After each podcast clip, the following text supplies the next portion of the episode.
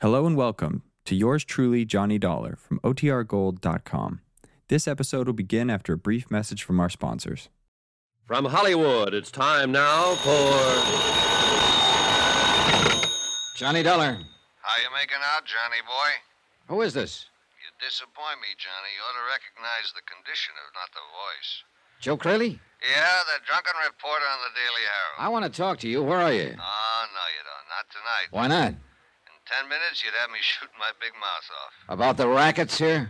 And the murder of the honorable chief of police, and the peculiar morals of his lovely young wife, and. Joe, listen. and Look- last but not least, the ethical and philosophical problems of an intellectual lush, a reformed idealist who once or even twice Joe, tried. an hour ago in front of City Hall, somebody fired five shots at me. Joe, are you there? Beat it, Johnny. Grab a plane, train, bus, or walk, but get out now. When they put the finger on, it sticks. Greensport, boy, is a wide open town.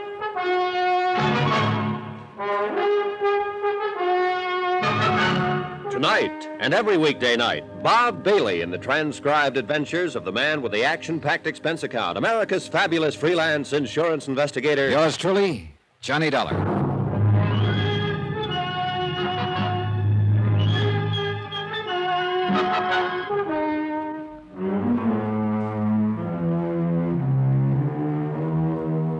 From Special Investigator Johnny Dollar, location Greensport, Missouri, to the Home Office, Great Plains Guarantee Company, Hartford, Connecticut. Assignment The Open Town Matter. Expense account continued.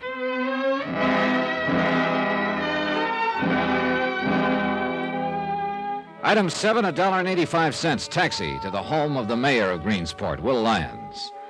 I decided to go straight to headquarters, so to speak.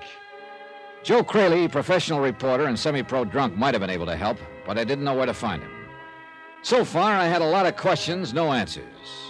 Police Chief Ed Blake had been shot to death in his own home with his own gun. His young widow, Marty, and city attorney Dave Sherman had been present and both told the same story mysterious prowler. Supposedly, the prowler was Shorty Wells, an ex convict with a grudge against the murdered chief. But Shorty was missing, and the case was at a standstill. So I went right to the top to Mayor Lyons. Come in, Mr. Dollar. Come right in. Thanks. My wife is going out this evening, committee meeting at the Women's Club. Uh, we can talk here in the library if you don't mind. All right, fine. Take a chair there.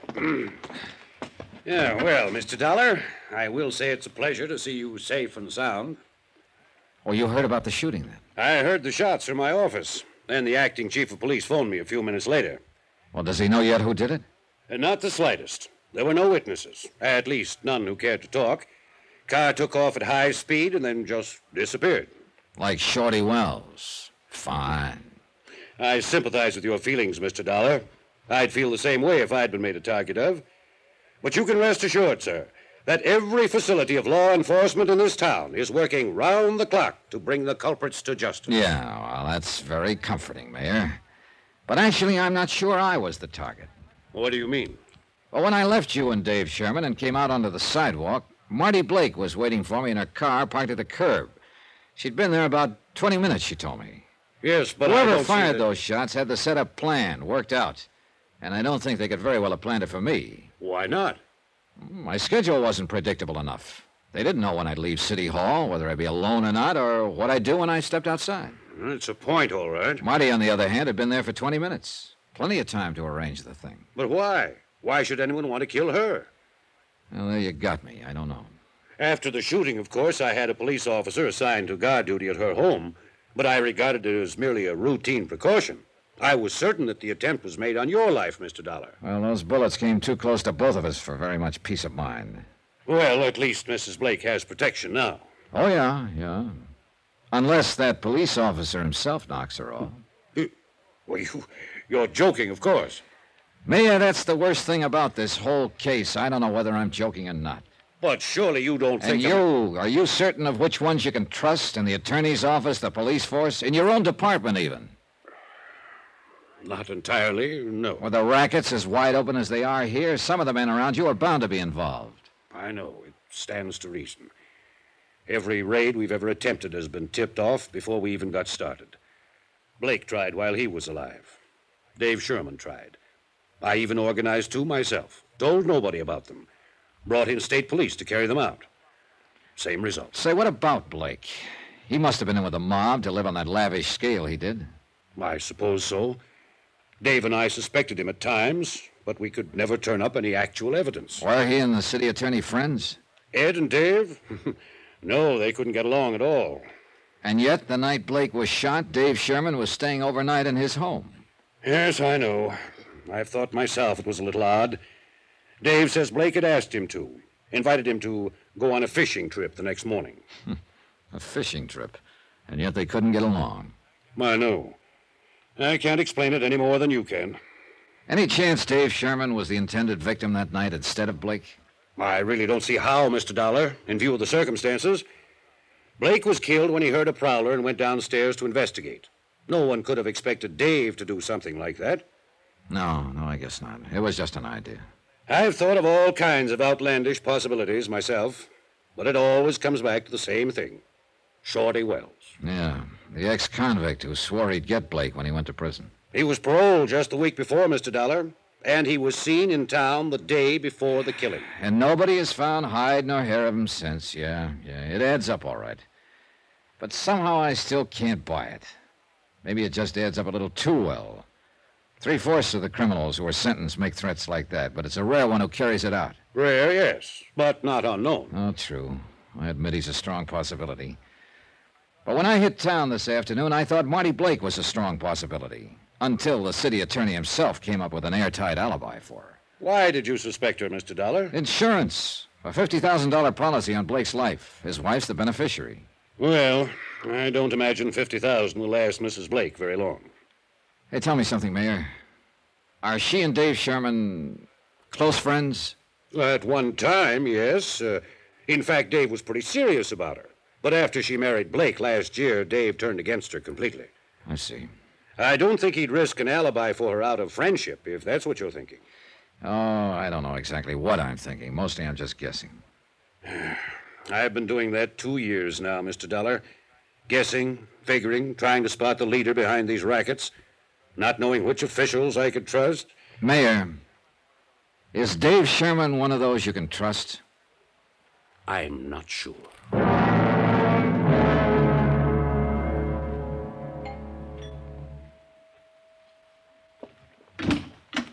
Good evening, Mrs. Blake. Well, this is a surprise. Come in, Johnny. Join the party. Thanks. Of course, I'm the party. There isn't anybody else. Except my watchdog sitting out there in front. Yeah, I saw him. Cute, isn't he? I didn't notice. I did. Think that's terrible, Johnny? A girl who's been a widow four days noticing another guy. Why not? You didn't care anything about your husband. That's right, I didn't.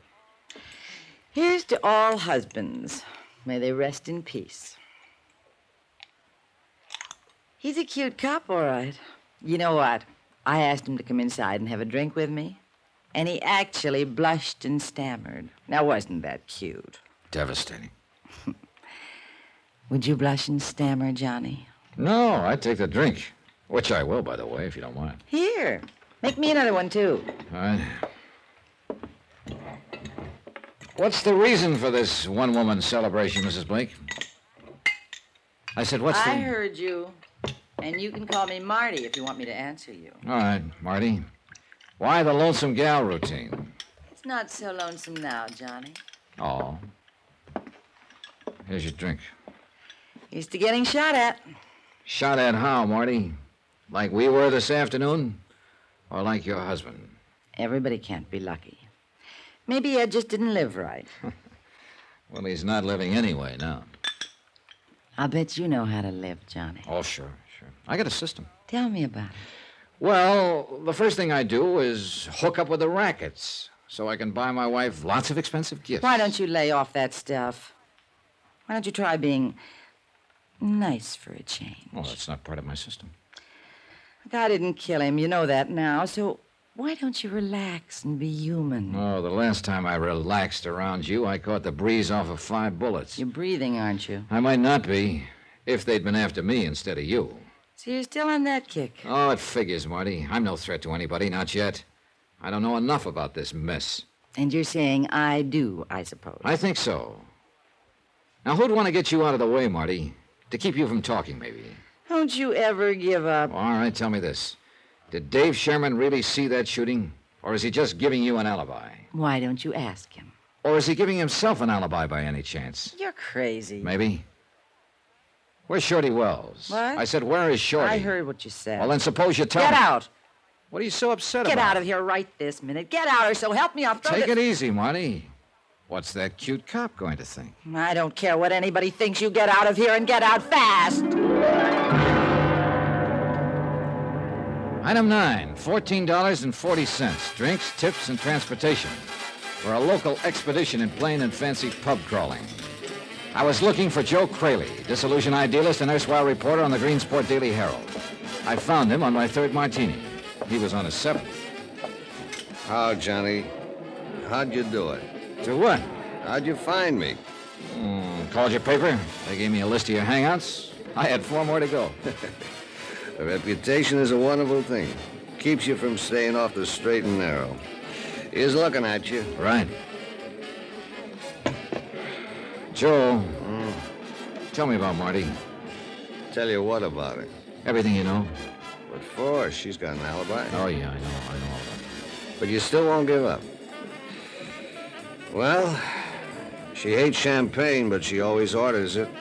Why? Because it costs more. I see. She's every man's dream, Johnny. A pink and gold doll in spangled tights, and she's a four-star tramp. She's an ex-dancer, isn't she? She's an ex lot of things.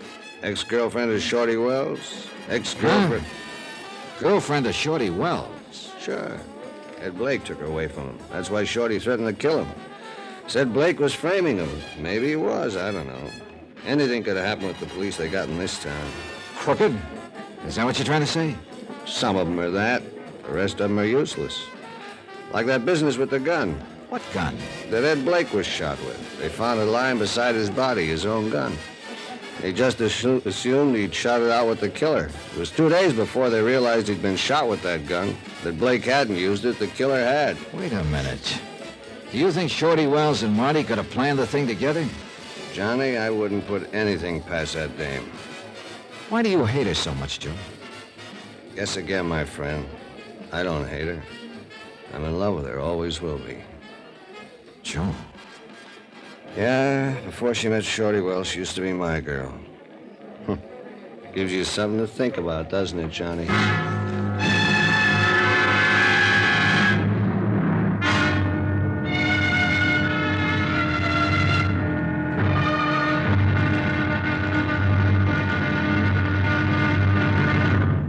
Now, here's our star to tell you about tomorrow's episode of this week's story. Tomorrow, a man with a gun, desperate, faces a blazing inferno and gambles his life. Join us, won't you? Yours truly, Johnny Dollar.